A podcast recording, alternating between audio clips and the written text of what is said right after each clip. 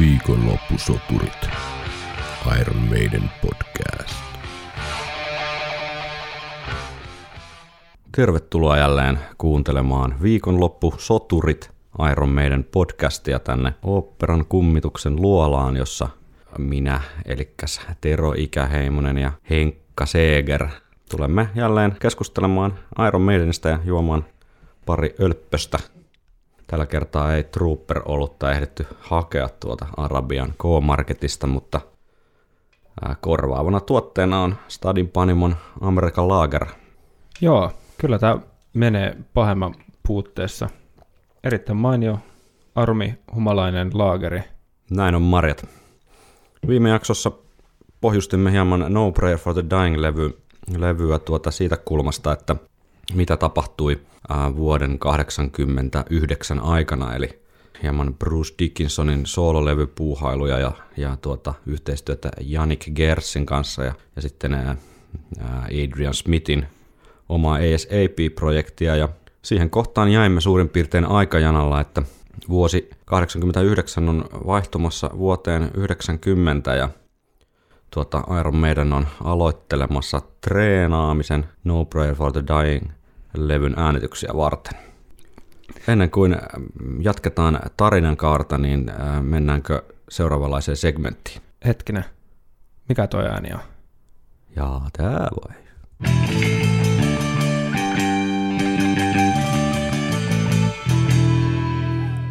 Sehän on kansainvälinen käytössä oleva jingle sen merkiksi, että on aika taas käydä läpi hieman Iron Maiden uutisia.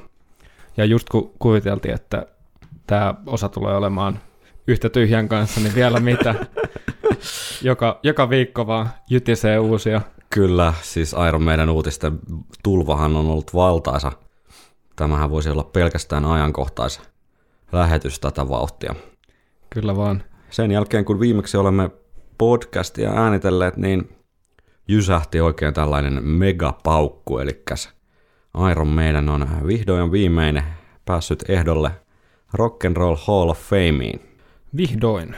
Tuota, itselläni nyt tällaiset Rock and Roll Hall of Fameit eivät oikeastaan sano yhtään mitään, eikä aihe kovin paljon ää, kiinnosta, mutta monia tuntuu aihe ää, olevan sydäntä lähellä, että Iron Maiden tämmöiseen Hall of Fameen ehdottomasti kuuluisi. Ja kyllähän se nyt järkeen käy, että jos tällainen instituutio kerran on olemassa, niin kyllä kai Iron Maiden sinne kuuluu.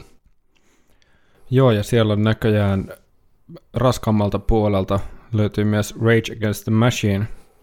Joo, niin kuin näiden nyt tämän vuoden ehdokkaiden tämän joukossa. Vuod- niinpä, niinpä. Ja on siellä Todd Rundgrenia kanssa ja... Kate Bush. Ai vitsi. Ja Tina Turner. Saa nähdä kumpi Ai vie. vitsi. Kuka... Ja Di- Devo. oi, oi, oi, oi. Aika laidasta laitaan, mutta joo, tosiaan itselläkään ei ole mikään, mikään henkireikä tämmöinen tämmöinen tota, listailu, mutta voisikohan tässä olla jonkunlaista, jonkunlaista statuksen vahvistamista tai tunnustusta sitten elämäntyöstä, jos vaikka Merinille tämmöinen tulisi, että minkälaiset fiilikset Härisillä, Häriksellä mm.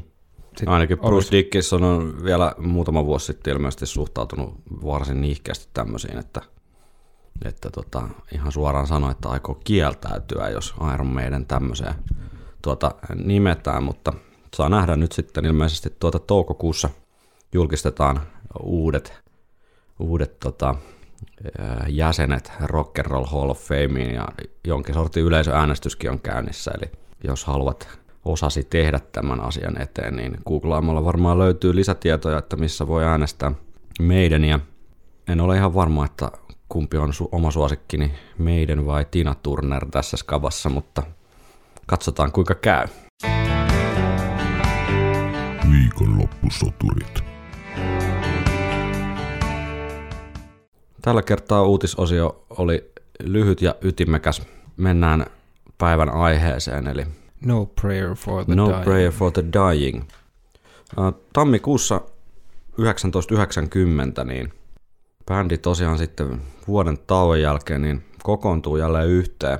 Tällä kertaa tuonne Steve Harriksen tiluksille Harlown ää, taajaman tai kyläsen lähettyville Essexiin, eli Se on tämmöinen, onkohan se sitten suomalaisittain lääni tai mikä lienee tällainen alue, niin Lontoon luoteispuolella, jossa Steve Harriksella siis edelleen tänäkin päivänä, niin on tällainen ää, kartano ja sitä ympäröivät maapläntit.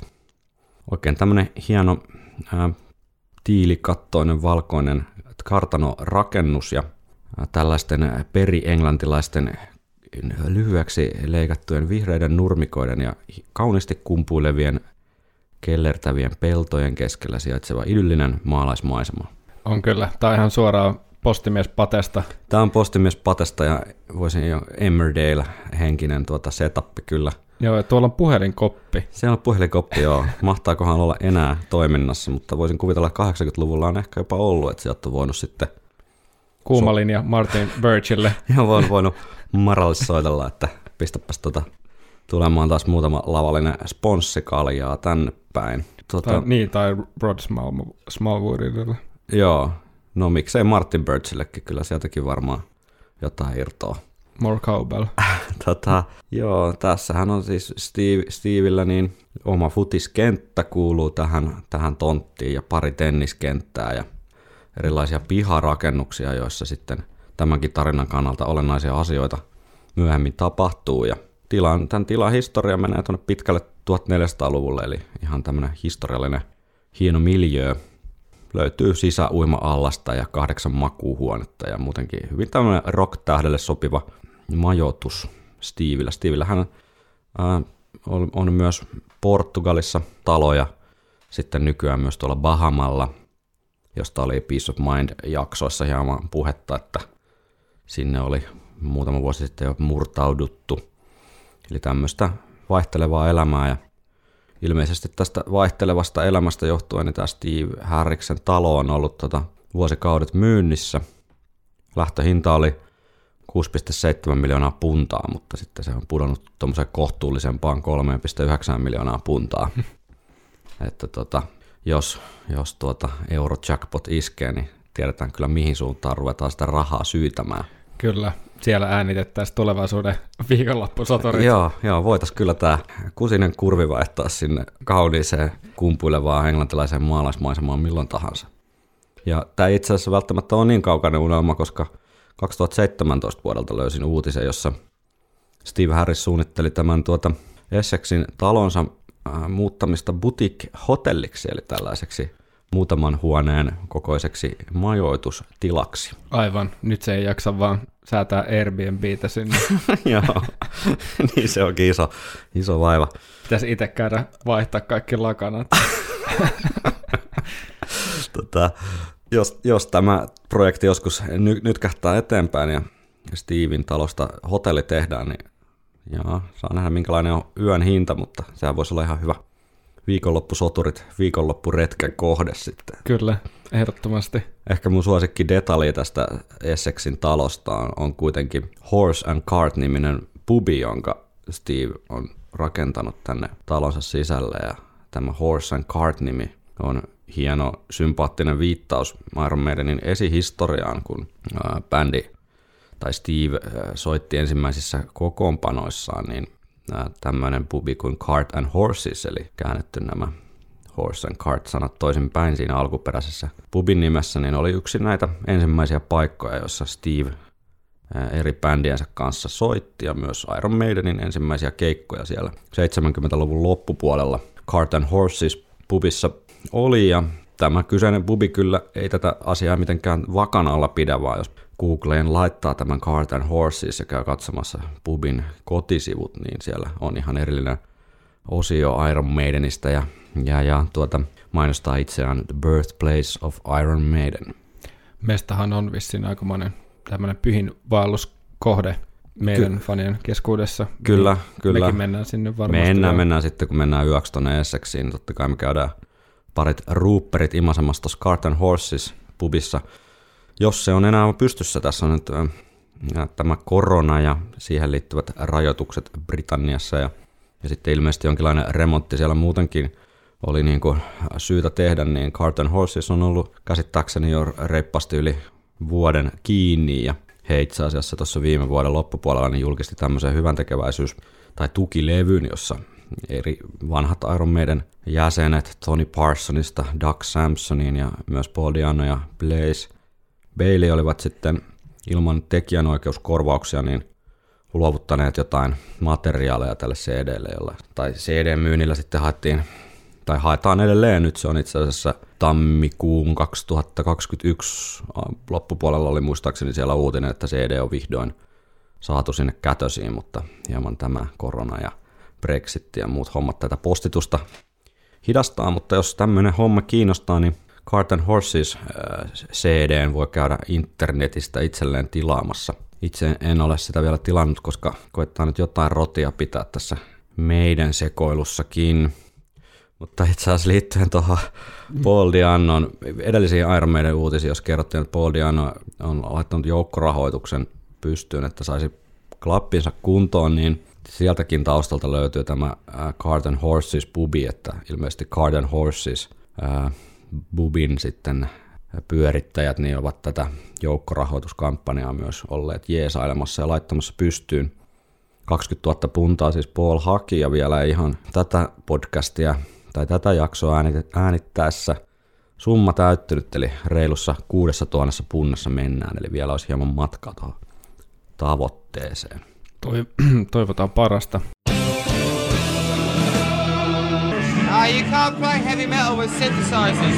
Tällaiseen ympäristöön siis Iron Maiden tammikuussa 90 matkasi ja kokoontui yhteen ja ideana oli siis vasta treenata, treenata levyn biisit ja säveltää hieman saman tapaan kuin Peace of Mind-jaksojen yhteydessä puhuttiin tästä Jerseyn saaresta, missä, mihin bändi sitten saapui stormaamaan levyn matskut kasaan, niin nyt sitten pysyttiin kotikentällä niin sanotusti ja Steven tiluksille ja treenailemaan ja ideana oli sitten joskus huhti-toukokuussa 90 niin siirtyi Lontooseen tämmöiselle Battery Studiolle levyn äänityksiä varten. Tämä on sama studio, jossa Bruce kesällä 89 äänitti nämä Tattooed Millionaire-levyn matskut, josta mainittiin tuossa viime jaksossa. Steve Harris kertoo Soundi-lehdessä Juho Juntusen haastattelussa vuonna 1990 seuraavaa. Aloimme kirjoittaa levyn biisejä vuoden alussa. Ideoita tosin oli jo varastossa. Ja laskeskelimme, että varsinaisen levytyksen aika on joskus huhtikuussa. Mutta olimme kaikki niin hyvässä vedossa, että laulut syntyivät tosi nopeasti. Niinpä halusimme päästä mahdollisimman pian studioon, jotta homman tuoreus säilyisi. Mutta eihän uusia studioaikoja niin vaan buuka- buukata. Sitten keksimme, että mehän voisimme kokeilla äänityksiä ladossani, jossa yleensä treenailemme. Jännä. Tohon, tohon liittyen itse asiassa, kun tuli nyt biisianalyysejä kirjoitettua, niin tohon nopeuteen ja tohon ideoita oli jo olemassa, niin voi olla, että alkaa selvitetää. Aivan, eli Biisien anatomia. sinä löysit sieltä No Prayer for the Dyingin materiaalista semmoisia kohtia, mitkä saattaisi olla vanhempaa perua. No jotain tällaista, joo. Nämä on toki spekulaatioita, mutta tämän haastattelupätkän valossa ihan varteutettavia ja mielenkiintoisia ehkä. Viime jaksossa lupailimme tämmöistä psykologista palapeliä kasailla tästä Iron Maidenin jotenkin henkisestä tilasta tässä vuosikymmenen vaihtuessa 80-luvusta 90-luvuksi. Ja ehkä tämmöinen pieni palanen tästä nyt eh, sinne muistiin. Steve Harris oli siis sitä mieltä, että yhtyessä on hyvin rento ja hyvä fiilis ja biisit syntyivät nopeasti ja ei lainkaan mitään semmoista niin kuin vaikeutta ollut Steven lainauksen perusteella havaittavissa, vaan päinvastoin hommat niin kuin rullas aika hyvällä sykkeellä eteenpäin.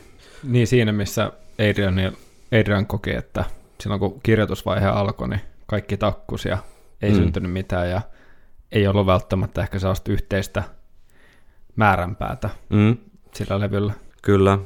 Tuota, kuten Steve tässä totesi, niin ainakin Steville tuli hirvittävä himotus päästä rykäsemään biisit nauhalle jo pikkusen aikaisemmin. Ja ratkaisuksi löytyi sitten tämmöinen Rolling Stonesin Mobile Studio, eli käytännössä rekka perävaunu, jossa on, oli sen ajan äänityslaitteistoa ja tämän sitten meidän sai varattua itselleen ja Rolling Stonesin Mobile Studio sinne Essexiin sitten suhautti paikalle ja pojat aloittivatkin sitten levyn äänityksen. Viikonloppusoturit. Levyn biisit ovat tässä kohtaa tarinaa valmiita. Ja bändi on hommannut tänne Rolling Stonesin Mobile Studion ja alo- aloitelleet jo joidenkin kappaleiden hieman niin kuin taustojen äänitystä, kun tunnelma sitten Essexin tiluksilla alkaa hieman ää, muuttua semmoisesta raikkaasta vastalypsetystä maidosta niin sellaiseksi seisseeksi kokkelipiimäksi. Ja tilanne alkaa eskaloitua sellaiseen suuntaan, että Adrian Smith päätyy lopelta, lopulta sitten bändistä lähtemään. Ja mikä Henkka sun niin kuin henkilökohtainen käsitys on, että mikä, mikä Adrianin lopulta alkoi eniten tökkiä? Kyllä mä tämän tiedon valossa, mitä, mitä tällä hetkellä on, ja miten Adriani biisin tekijänä tai näin tunnen, niin, niin ehkä tämä Steve Harrisin toivoma uusi suunta enemmän sinne tota, rokkimaisempaan tai yksinkertaisempaan tai vähän raaempaan meidän, niin oli ehkä semmoinen pieni isku motivaatiolle. Adrian on ehkä kokenut, että Summer in Time ja, ja sitten Seven Sun on ollut sellaisia vauhdittavia ja semmoisia niin kuin jonkun uuden, uuden niin kuin vasta aloittavia juttuja.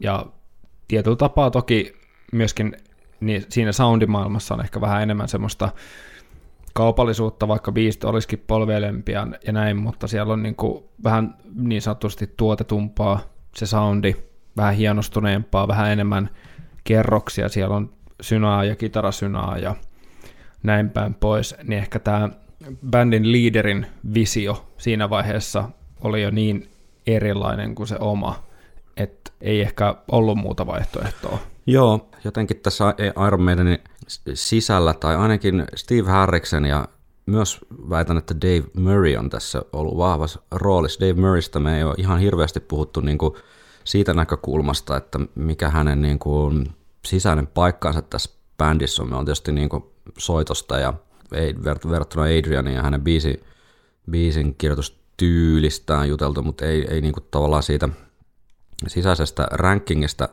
Iron Maidenin sisällä ja, ja lähteet bändin sisältä ja liepeiltä. Hän kertoo, että Dave Murray on niin kuin Steven jälkeen tavallaan se bändi, bändin hierarkia kakkonen, että hän on kuitenkin hän on Steven kanssa ainoa, ainoa jäsen olemassa tai jäljellä, olevasta, jäljellä oleva jäsen, joka on aikanaan tämän Iron ensimmäisen levytyssopimusta ollut allekirjoittamassa vuonna 1979 ja ei ihan alkuperäinen kitaristi, koska se meidän esihistoria on aika myrskyisen miehistä vaihdosten suhteen, mutta voi niin kuin käytännössä sanoa, että tällaisen niin kuin, mitä ajatellaan Iron Maideninä, niin sen kokoonpanon alkuperäiskitarista ja, Kyllä.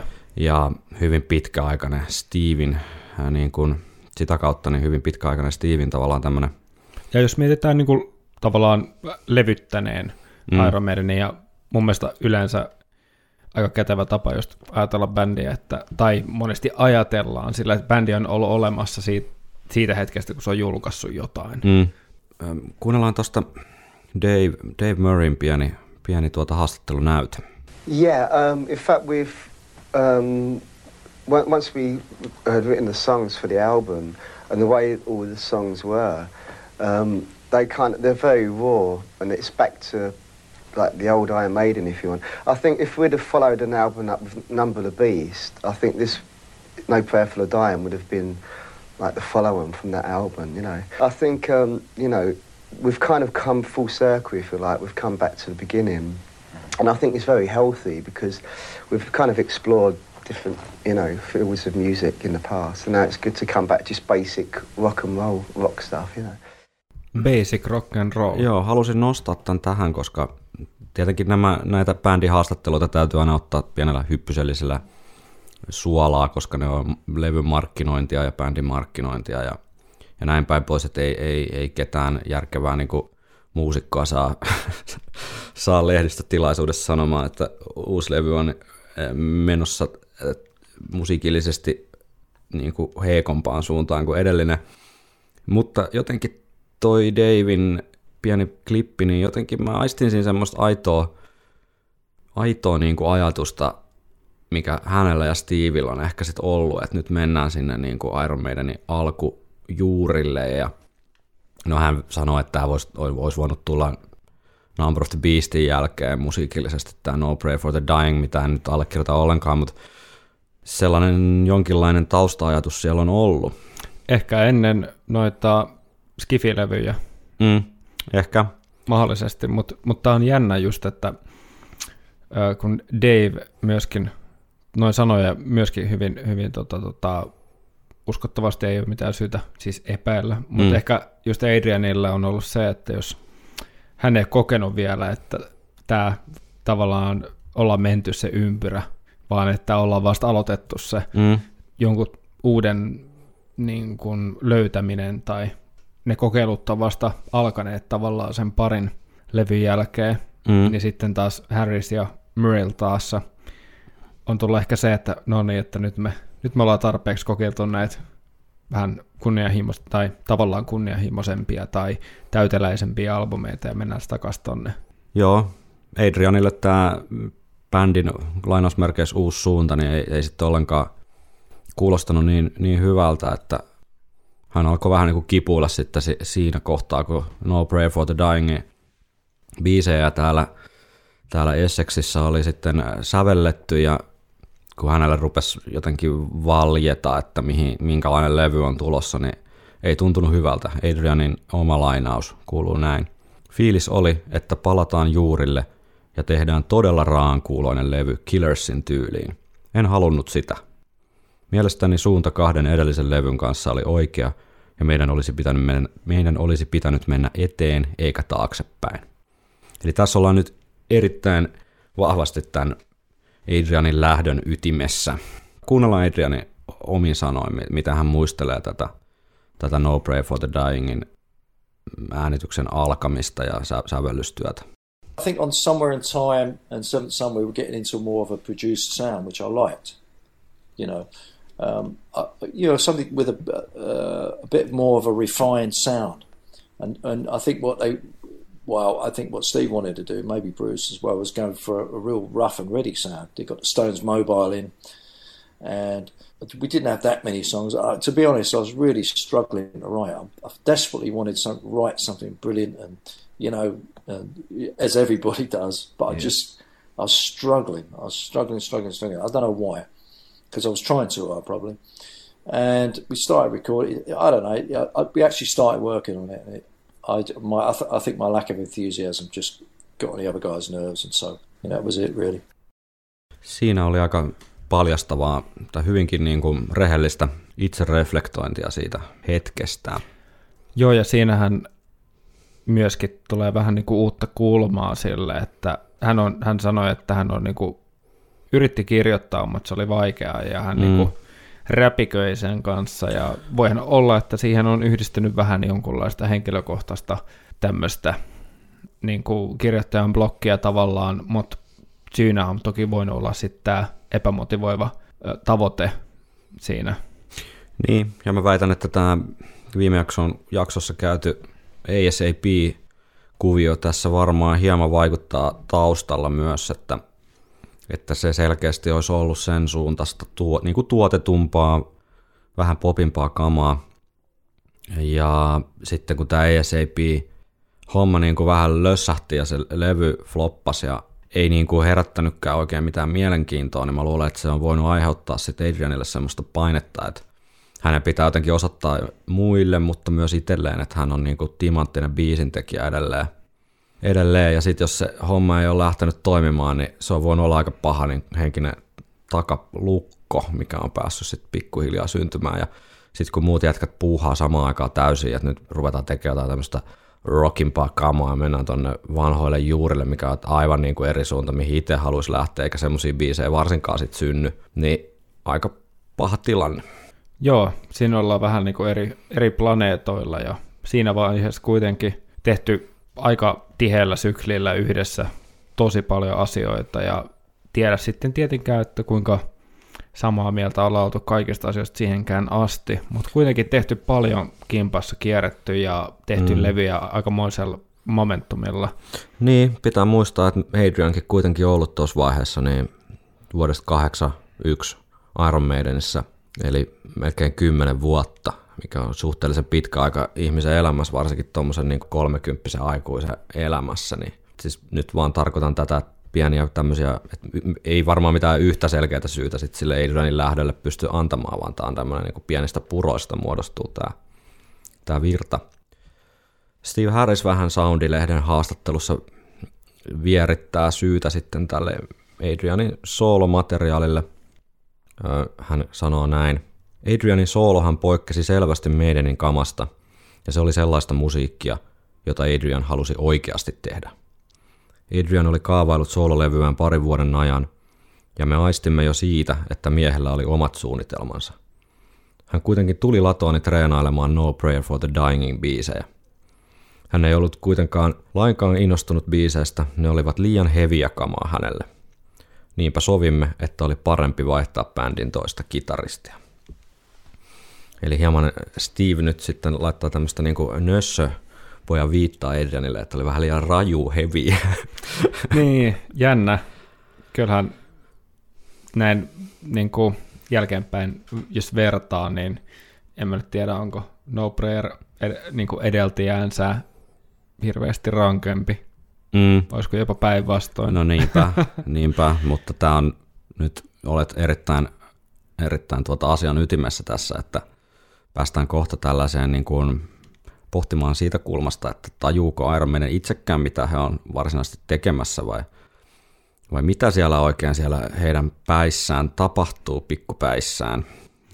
Tuota, niin, semmoinen tuli mieleen kanssa tässä, tämä on lähinnä oma tämmöinen aivopieru, mutta keskustelu tiimalta, mutta kun ollaan siirtymässä 80-luvulta luvulta 90-luvulle ja Häriskin siinä vaiheessa niin kuin luotsannut bändiä 15 vuotta aktiivisesti, enemmän tai vähemmän, ja näin päin pois, niin ehkä Härisilläkin oli jonkunlainen tarve tehdä jonkunlainen jotain dramaattista tai omalle päälle sopivaa, että nyt vaan mun on pakko tehdä tälleen, ja tämä on niinku se ratkaisu, mihin, tai tämä on se ratkaisu, mihin mä päädyin, ja tämä on se suunta, mihin bändiin viedään, että ei ole olemassa muuta vaihtoehtoa, ja ne, ketkä pysyy mukana, niin pysyy, ja ketkä ei, niin ei. Viikonloppusoturit. Itse Adrianin tuossa omassa siinä suhteellisen tuoreessa kalastelukirjassa, niin hän ei, tuota, hän ei tuota, ota tähän bändistä lähtöä oikeastaan mitään kantaa suoraan, mutta Bruce Dickinson taas sitten ää, omassa elämäkerrossaan niin kuvaa tätä tapahtumaa hieman tarkemmin, ei, ei, ei täysin, niin kuin, täysin avaa, mutta tästä pääsee jo vähän kiinni, että mitä siellä on oikeasti konkreettisesti siinä hetkessä, kun bändi on tuota, hajonnut, niin tapahtunut. Bruce kirjoittaa. Kukaan ei osannut aavistaa sitä, en usko, että Adrian itsekään. Samaan tapaan kuin kukaan ei tahallaan kävele juoksuhiekkaan tai hypi ruutuhyppelyä miinakentällä. Hän ei selvästikään ollut tyytyväinen asioiden tilaan, mutta en usko, että hän halusi pois. Hän vain halusi tehdä levystä paremman. Keskustelu muuttui syyttelyksi, ja lopulta hänen kohtalonsa sinetöi oma ylimielisyytemme, jota ruokki koskemattomalta vaikuttanut menestyksemme. Hän ei varsinaisesti saanut kenkää, hän vain käveli suoraan hissikuiluun, jossa ei ollutkaan hissiä odottamassa. Mielestäni Bruce, Brucehan on siis tosi hieno kirjoittaja, by the way. Jos toi Brucein elämäkerta ei ole, ei ole, ei ole tuota tuttu, niin kannattaa se lukasta. Mutta tota, hän ottaa kyllä tässä sitten puolestaan toisin kuin Steve aikaisemmassa tässä Soundi-lehden klip tai sitaatti oli siis sieltä 90-luvulta, jolloin nämä tapahtumat on tietysti ollut Stevillekin paljon lähempänä ja ehkä ollut hieman semmoista suuttumustakin vielä tuossa mukana. Dickinson taas sitten katselee tätä, tätä Adrianin lähtöä paljon pidemmästä, pidemmästä tota, historiallisesta perspektiivistä, jolla hän pystyy ehkä hieman paremmin sitten sellaisen itse reflektioonkin tässä, niin ei lainkaan syytä Adriania, Adriania tästä, vaan enemmänkin niin kuin muuta bändiä joka ei pystynyt näkemään sitä, että minkälaisessa tilanteessa tota Adrian taas oli ja mitä hän olisi halunnut tehdä, vaan jotenkin sitten ottivat ikään kuin hieman äh, itseensä tästä Adrianin niin pienestä epävarmuudesta tai uuden levyn materiaalia kohtaan ja, ja tota, syyttää siis Iron Maidenin omaa ylimielisyyttä tästä, että he, he ei niin kuin pystynyt tulemaan sitten puolitiehen vastaan, vaan enemmän semmoinen, että no, se on ulos, tulos tai ulos tyyppinen tilanne. Kuulostaa hyvin ikävältä. Tämä on ehkä semmoinen, semmoisia asioita, mitkä alkanut, alkanut näiden niin kuin elämäkertojen myötä vasta avautumaan. Että Iron Maiden ei olekaan pelkästään semmoinen happy go lucky niin. kerho, missä asiat on niin kuin aina tosi hyvin ja, ja tota, hypitään spandexeillä ja, ja tota, tota, kaikki on hyvin, mutta... Kyllä. En, en lankea nyt tuota minkäänlaiseen tämmöiseen etä, etädiagnosointiin tai toisten ihmisten ää, mielenterveyden tilaa arvioimaan minkään yksittäisten lauseiden perusteella, mutta luetaan tästä kuitenkin Adrian Smithin ää, tästä Monsters of River and Rock-kirjasta itseni kääntämä klippi, jossa ehkä käy ilmi, että Adrian ei ole ihan aina läpi 80-luvun voinut hyvin tai siellä on ollut vaikeaakin hetkeä ja se ehkä myös osittain sitten on taas pieni palanen tässä, tässä kokonaisuudessa. Adrian kirjoittaa. Joskus toivoin, että joku olisi laittanut kätensä olkapäälleni ja hakenut minulle apua. Sen sijaan kaikki vain nauroivat humalaiselle kokkelisekoilulleni. Kaikki olivat niin kiireisiä huolehtimaan itsestään ja selviytymään hullusta elämästä tien päällä, ettei kenelläkään ollut aikaa huolehtia jonkun toisen hyvinvoinnista. Niin pitkään kuin hoidit hommasi tietenkin. Näin monen hyvän muusikon ja kiertuehenkilökunnan jäsenen – kaatuvan sillä tiellä, menettävän työnsä, vaimonsa, joskus henkensäkin. Siinäpä pähkinänkuoressa minun 80-lukuni. Uskomattomien nousujen, mutta välillä myös todellisten aallonpohjien vuosikymmen. Ähm, Adrianilta varsin niin kuin jälleen tarkkanäköistä oman, oman niin kuin itse, itse reflektiota ja kyllähän tuossa hieman haiskahtaa, että Adrian rivien välissä on sano, sanoo, että jonkin sortin masennustakin ehkä ollut sitten siinä 80-luvun aikana. Ja tuommoisella tahdilla, niin kuin Brucekin, tai Brucinkin tota, ulostuloista on selvinnyt, että, että nämä kiertoet on vaatineet aika paljon, kun sä oot 90 kuukautta tien päällä ja sitä ennen tavallaan puristettu kaikki sisukset siihen levylle ensin ja sitten sen jälkeen se ilta toisensa jälkeen sitten levitetään tonne stadioneille, niin ei missään nimessä ollut helppoa varmasti kenellekään ja tavallaan ainoa selvitymiskeino on ollut sitten varmaan pitää tavallaan se järjetön niin kuin monsteri liikkeellä. Mm. Ja siinä varmasti siinä tahdissa niin ei ole, ei ole ehditty, ehditty kiinnittää huomioon niihin tavallaan niihin varjopuoliin. Joo, ja varmasti 80-luvulla hirveästi, varsinkaan jossain tämmöisissä kovissa rockipiireissä, niin ei ole varmaan ollut ihan ok niin kuin mennä sanomaan, että hei, mulla on oikeastaan aika vitu paha olla, että voisiko joku niin kuin jutella eikä vain vaan bailata ja sekoilla ja tehdä maailman parasta heviä. Mm, tai se ei ole vaan ollut se, mitä tehdään. Sitten on vaan ryypätty enemmän ja tota, narkattu vähän enemmän, että on se pyörä pyö, pysynyt pyörimässä. Et siihen nähden niin meidän varmaan nykyään on henkisesti paremmassa tilassa kuin tässä 80-luvun lopussa, kun tämä tosiaan suhteellisen raisutahti alkanut viedä veroja itse kultakin.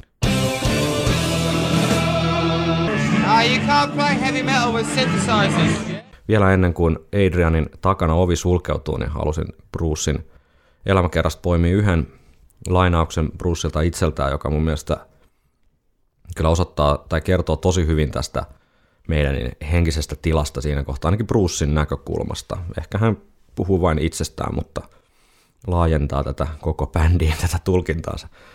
Bruce kirjoittaa. Rehellisesti, rehellisesti sanottuna luulen, että olimme langenneet paavillisen erehtymättömyyden pauloihin. Miksi paavi on aina oikeassa? Koska hän on paavi, eikä voi olla koskaan väärässä. Mutta mitä jos hän onkin joskus väärässä? Kuka sen hänelle kertoisi? Bändit, yritysjohtajat, paavit ja kokonaiset maat lankeavat tähän kehäpäätelmään. Välttääkseen epävarmuutta ja ympäröidessään itsensä vain jeesmiehillä, he vaihtavat taiteellisen tinkimättömyytensä taiteelliseen pysähtyneisyyteen. Tämä on siinä mielessä hyvin niin kuin merkittävä painava sitaatti Bruceilta, että nämä nimenomaan tässä kirjassa niin liittyy tähän, tähän tuota Adrianin lähtöön. Ja jos tästä nyt sitten tätä suorempaan Bruce ei varmaan pysty itse tätä sanomaan, että No Prayer for the Dyingin kohdalla tämä taiteellinen tinkimättömyys vaihtui sitten taiteelliseen pysähtyneisyyteen. Ja Iron Maiden valitsi tämän taiteellisen pysähtyneisyyden sen sijaan, että he olisi esimerkiksi kuunnelleet Adrianin mielipiteitä tästä bändin uudesta suunnasta ja ää, ehkä valinneet sitten toisenlaisen reitin. Mutta näin siis pienistä puroista muodostui virta, jota kukaan ei enää hallinnut.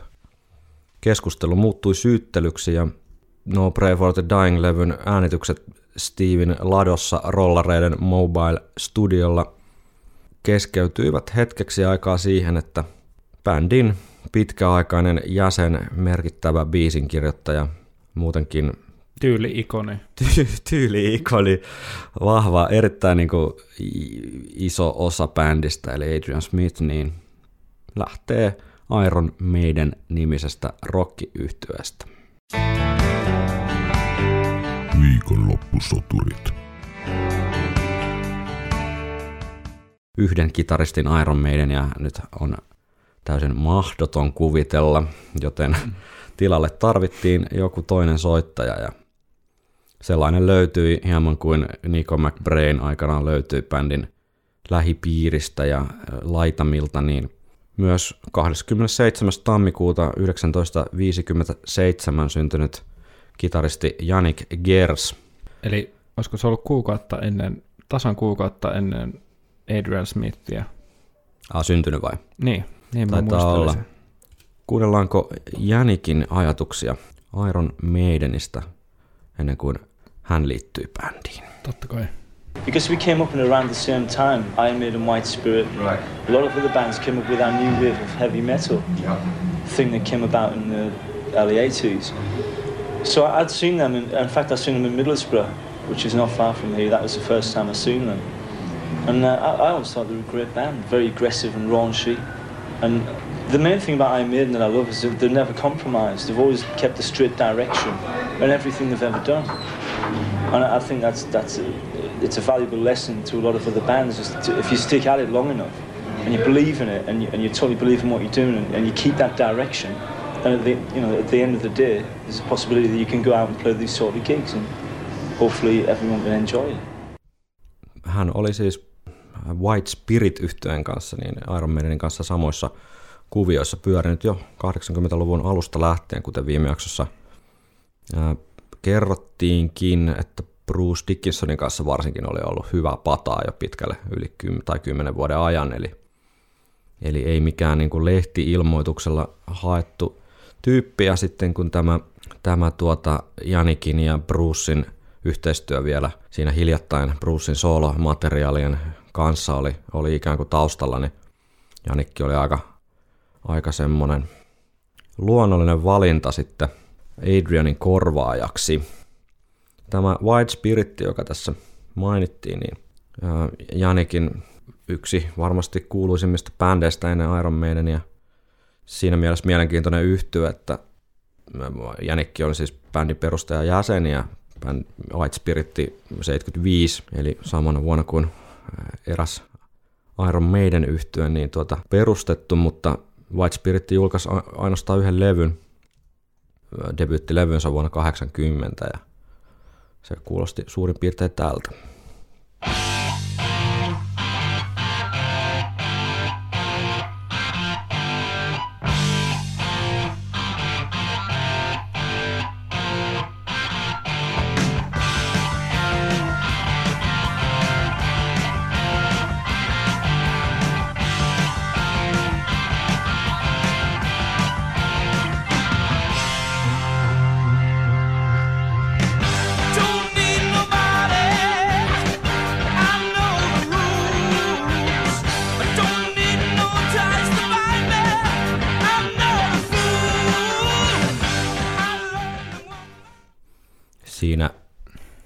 Tuota jo suhteellisen villeinä rehottavien partait viiksikarvojen välistä aika muikea hymy alkoi hiipiä ja pään hyökytellä biisin biitin tahtiin, minkä sellaisia ajatuksia tämä Don't Be Fooled-kappale herätti.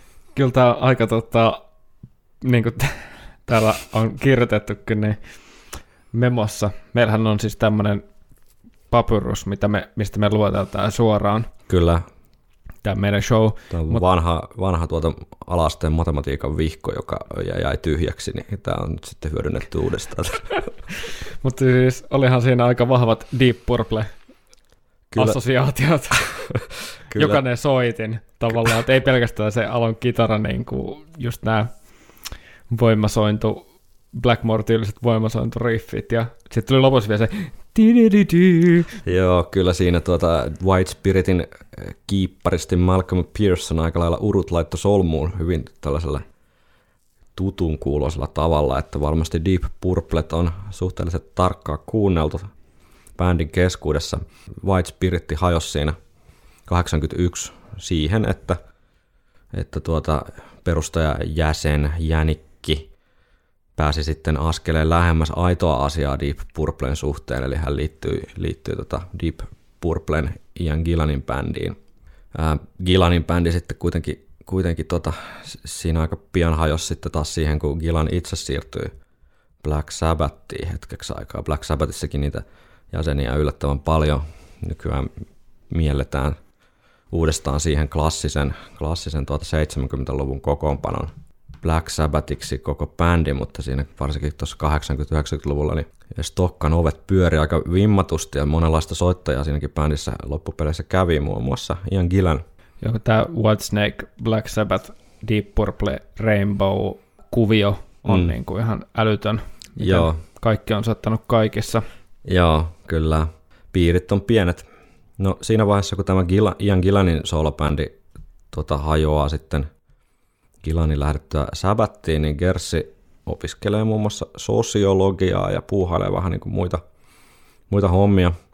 Gersin ei nyt ihan kaikkea varmaan käydä tässä läpi ennen kuin sitten joskus teemme Janikista ihan tämmöisen oman teemajakson, mutta mainitaan nyt kuitenkin, kun tämä liittyy niin olennaisesti tähän Iron Maideniin, niin Vuonna 1985 niin Janikki oli mukana tämmöisessä kokoonpanossa kuin Gog Magog, joka oli suhteellisen tämmöinen niin kuin kyyninen, kyyninen tuota all, äh, New Wave of British, British Heavy Metal All Stars-tyyppinen jutska, joka tuota levyyhtiöpuolelta oli varmasti ideoitu, että saadaan tunnettuja nimiä samaan bändiin, niin se hommahan lähtee taas sitten myymään kivasti. Ja siinä muun muassa Paul Diano, eli Eli tuota Iron Maidenin ex-laulaja ja, Iron Maidenin ex-rumpali Clive Burr oli tässä Gog Magogissa mukana ja sitten tuota Def Leppard ja Whitesnake taustaisia muita soittajia.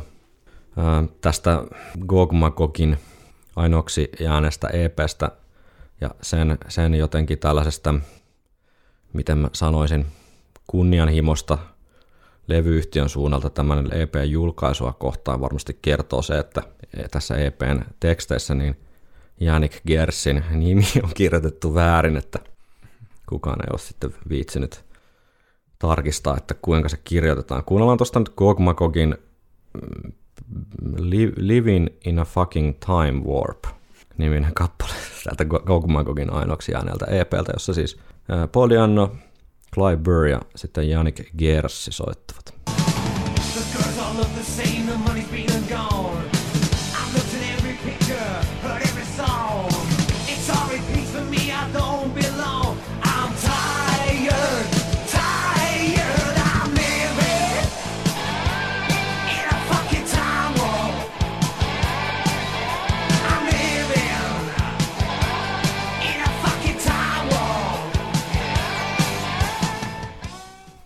Tämä tuolta Gog Magogin EP on suhteellisen haluttua tavaraa Iron Maiden keräilijöiden keskuudessa, koska sekin sitten, jos tämä nyt suurena yllätyksenä tämän näyttäjän jälkeen tulee, mutta floppasi tämä projekti, eikä tota jatkunut kovin pitkään, ja EP, EP on nykyään keräilyn harvinaisuus, enkä yhtään ihmettele, koska tämä oli kyllä suhteellisen jämäistä materiaalia, vai mitä olet mieltä?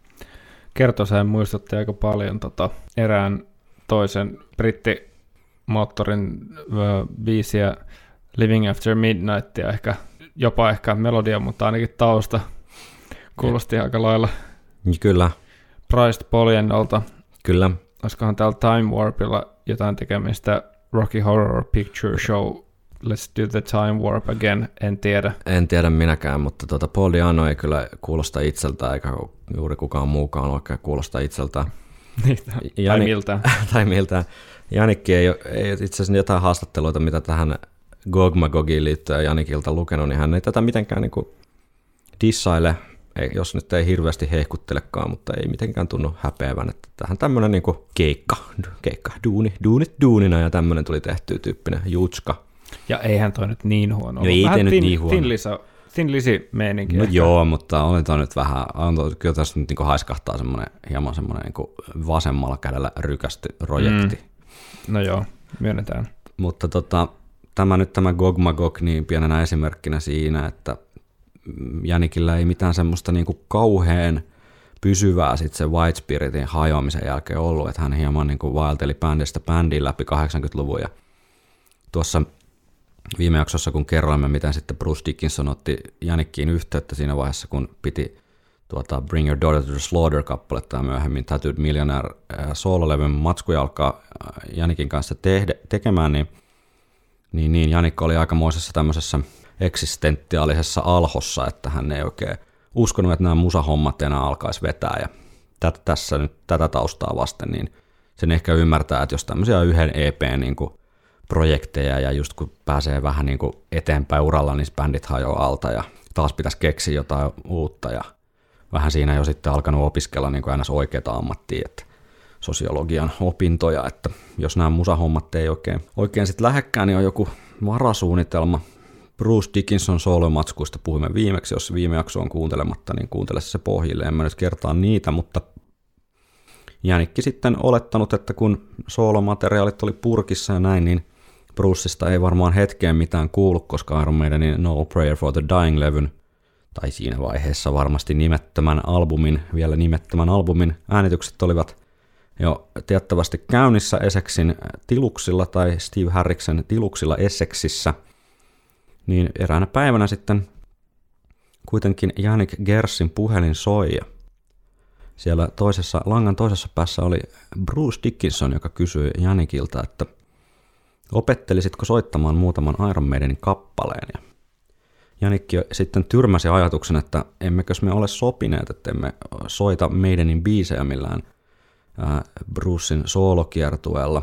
Ja Janikki hieman uteli sitten Bruceilta, että miksi sä nyt yhtäkkiä haluat soittaa näitä Iron Maidenin kappaleita. Ja Bruce sitten hieman kierrellen ja kaarellen vastasi, että koska joku on bändistä lähdössä ja haluaisimme, että sä tulet treenaamaan niin meidän kanssa. Ja Janikille tämä tietysti aika monen yllätys, niin hän tivasi Bruceilta, että no kuka on, kuka on lähdössä, johon Bruce vastasi, että Adrian. Tämä oli Janikille, äh, hän kuvaa itse, että shokki. Ja äh, hän kuvaa, että tämä Janikin silloinen tyttöystävä oli puhelun jälkeen sanonut, että Janik oli valkoinen kuin lakana, ja tyttöystävä luuli, että puhelun aiheena oli se, että joku on kuollut. Tavallaan. Tava- Osa, osa Iron Maidenia tavallaan. kuoli. Steve Harris muistelee suosikissa 90. Janik tuli vain ensimmäisenä mieleen. Hän oli ollut useilla meidänin keikoilla vuosien varrella, joten tiesin, että hän dikkasi bändiä. Hän oli myös mukana Brucein albumilla, he olivat tehneet muutamia biisejä yhdessä, ja olin tietysti nähnyt hänen soittavan Ian Gillanin kanssa vanhoina hyvinä aikoina. Hänen mukaansa tulonsa, mukaan tulonsa oli vain kiinni siitä, sopisiko hänen soittotyylisensä meille, joten käskimme häntä opettelemaan neljä biisiä. The Trooperin, Iron Maidenin, The Prisonerin ja Children of the Scene. Emme edes antaneet hänelle kovin paljon aikaa, puolisentoista päivää. Ajattelimme, että katsotaan nyt kuinka hyvä hän on ja kuinka nopeasti hän oppii uusia juttuja. No, hän tuli sitten soittamaan nuo biisit ja Dave Murray sanoi tietäneensä kahden soinnun jälkeen, että Jänik sopi bändiin kuin hanska käteen. Meistä muista tuntui ihan samalta, mutta se, että Dave sanoo noin, vaatii tyypiltä aika paljon. Ja tarkkakorvaisemmat varmaan bongasivat tuolta tuo Children of the Sea. Tämä oli siis suosikkilehdestä suora lainaus ja varmastikin toimittajalta mennyt sekaisin Black Sabbathin Children of the Sea ja Iron Maidenin Children of the Damned kappaleet. Joten eiköhän Janik ole Children of the Damned kappaleen siellä soittanut kuitenkin. Voisi kuvitella. Tuossa toi Prisoner on myöskin. Joo, aika mielenkiintoiset valinnat, jos sä mietit nyt sitten tähän äh, nämä Trooper, Iron Maiden, Prisoner ja Chil- Children of the Damned, eli kaikki tämmöisiä vanhoja biisejä, jos tätä nyt ajattelee taas siitä kulmasta, että bändillä oli jonkinlainen halu soittaa tuommoista vanhemman tyylistä kamaa, niin ne pyysivät myös jänikkiä treenaamaan vaan näitä vanhemman tyylisiä Iron Maiden kappaleita. Jep. Tota, kuunnellaan hieman Steven omin sanoin, mitä hän kuva, kuvaa Janikin ja Adrian Smithin eroja. Yeah, I think Yannick's more of a natural lead guitar player. Adrian, um, when he first joined the band, um, he was used to actually being a singer frontman sort of thing, playing more rhythm and harmony guitars. And that's one of the reasons we got him in the first place because we knew he was a, like a good songwriter and also could do backing vocals and was really good performing guitars. But um, we wanted to sort of actually get him more into lead playing, so he sort of grew into that more over the period of time. Um, it was something he sort of worked on. He wasn't really a natural lead player when he first joined. Niin, se voi olla, että Steve jotenkin ehkä vähän niin kuin sekoittaa tässä sitä live-soittamista ja, ja sitten sitä niin kuin, kun hän sanoo, että, että Janekilla olisi luonnostaan tämmöinen lead-kitaristin Mm. jonkunlainen aura, Mm. niin, niin ehkä se viittaa johonkin enemmän siihen, että se improvisoi niitä soolojaan ja Mm. tällaista, kun Erin se soitto on ehkä hivenen harkitumpaa ja säveltää niin kuin niitä asioita ja miettii niitä juttuja, mitä soittaa Niin. jokseenkin enemmän ehkä. Kyllä, ja no taustalaulutkin tuossa Steve mainitsi yhdeksi syyksi, miksi Adrian aikanaan bändin, bändiin palkattu. Jänikhän ei, ei tuota paljon taustalauluja harrastele. Niin, ja Eiriankin, mitä se on ehkä pari-kolme biisiä Niin sitten lopulta. 80-luvulla. Niin, niin kuin, jos miettii live-tilannetta, niin ei niitä ihan hirveän monta kuitenkaan ole. se on totta. Jänikki on siis tuota, vasenkätinen, mutta soittaa kuitenkin niin kuin oike, oikeanpuolista tai oikeakätistä kitaraa. Semmoinen pieni knoppi tähän väliin. Tota, hyvin erityyliset kitaristit. Todella, todella erityylinen. Ei voi niinku, jos kahta kitaristia miettii, niin on kyllä niinku melkein ääripäät, jos puhutaan tämmöisestä, tämmöisestä niinku melodisen hevin kuplasta, että ei nyt lähdetä niinku miettimään jotain klassista kitaristia ja sitten jotain Ildjarnia, mutta niinku tällaisessa Iron Maiden jotenkin kuplassa, niin aika, aika todella eri, erityyppiset soittajat. Joo, että siinä missä Janik on ehkä semmoinen räiskyvämpi ja, ja improvisoi paljon ja tavallaan räiskii sinne tänne, mikä sekin on aina paikallaan. Onhan se sentään sähkökitara, särötetty sähkökitara, mutta Adrianilla on sitten taas just tämä vähän, vähän ehkä finessimpi ja harkitumpi staili Mm. soittaa. Ja ehkä Dave Murray asettuu sitten jotenkin siihen niin kuin keskiväliin tai siihen puoliväliin. Että, että siinä yhdistyy sitten tämä vähän niin kuin tämmöinen tiluttelu ja sitten melodia Mm. ehkä. Kyllä. Bruce tuota kirjassaan sanoo, että ei ole mitään syytä, miksi Jänikin olisi pitänyt kuulostaa Adrianin kopiolta. Jänikin tyyli ja soundi on piikikkäämpi ja vähemmän hiottu, mutta, mutta toivoin, että Iron Maidenin, Iron Maideniin olisi alkanut tarttua sitä jänikkiä, jota kuultiin tämä Dude Millionaire-levylläni. Kuunnellaanko tähän vielä jakson loppuun pieni tällainen näitä mm, vertailuja tykkäämme täällä harrastaa ja näitä tietysti Jänikin ja Adrianin vä- ero, välisistä eroista löytyisi pilvin ja pimein, mutta poimin tuosta yhden Adrian Smithin biisin, josta löytyy hyvälaatuiset live-versiot sekä Adrianin että Jänikin soittamana, eli Two Minutes to Midnight kappale kyseessä. Ja tässä on siis äh, so, kyseisen kappaleen soolot erityisesti poimittu. Ja ensin soittaa Adrian Smith Live After Death-levyllä tämän Two Minutes to Midnightin so- soolon, joka on siis hänen oma, oma biisi ja oma, oma säveltämä soolo ja sitten suosikkisooloja, niin Joo, varmastikin on suosikkisoolojasi. Ja tuota, sitten, sitten perään, heti perään niin Janik, Janik Kerssi täältä vuoden 1993 Real Dead One live-levyltä, niin sama kohta. Äh, disclaimerina jälleen sama kuin Clive Burn ja, ja tuota, äh, Nico McBrainin välisessä rumpu soundi vertailussa aikanaan, että tämä on nyt vain tämmöinen niin kuin osoitus siitä, kuinka erityyliset kitaristit ovat, eikä välttämättä mikään sellainen arvottava vertailu. Itse olen sitä mieltä, että Janik Kerssi on hemmetin kova luuja. Tykkään kovasti, että hän Iron Maidenissä soittaa, mutta ei kieltämättä tässä seuraavassa samplessa niin on, kyllä tiivistyy aika lailla se, että joissain kohdin niin Janik nyt, jos nyt ei teurasta, niin ainakin esittää hyvin semmoisen oman näköisen version näistä Adrian Smithin sooloista.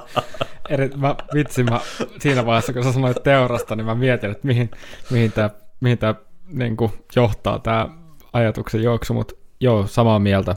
Ja erittäin hyvä disclaimer, koska Iron Maiden ei olisi Iron Maiden ilman näitä hienoja niin kuin eroavaisuuksia. Ei, myös tämä, näissä- tässä ollaan nyt tämän podcastin, tai siis tällaisen Iron Maiden nörttäilyn ytimessä, kun Iron Maiden on siitä mahtava bändi, että siinä riittää kaikenlaista tämmöistä pientä knippailua ja kneppailua ja vertailua ja, ja tuota, analysointia ja spekulointia, jota tykkäämme täällä harrastaa. Kuunnellaan nyt vihdoin ja viimein. No niin. Midnight Soulot, Adrian ja Janik. Nyt nopeasti.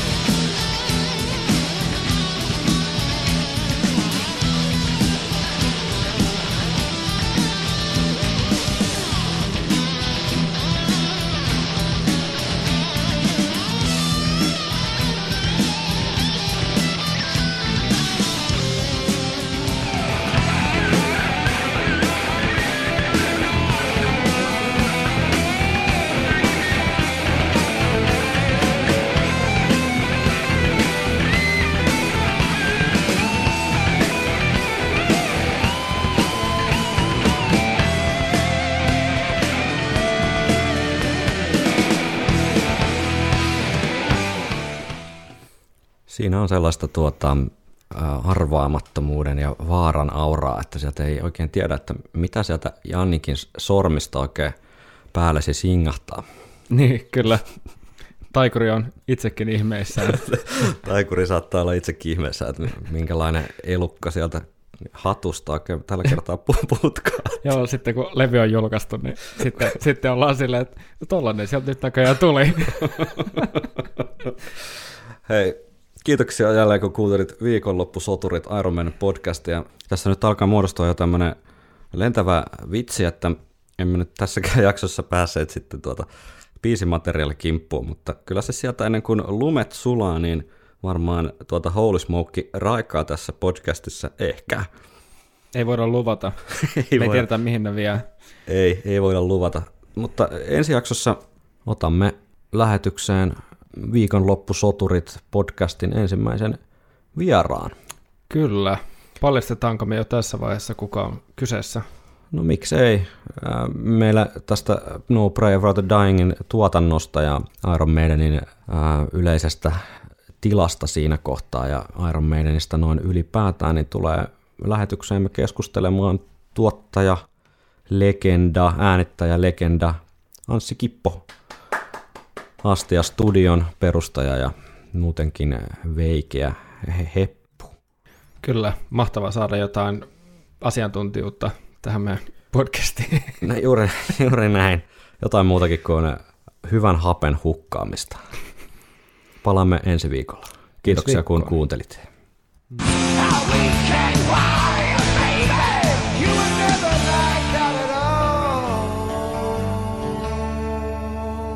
Viikonloppusoturit.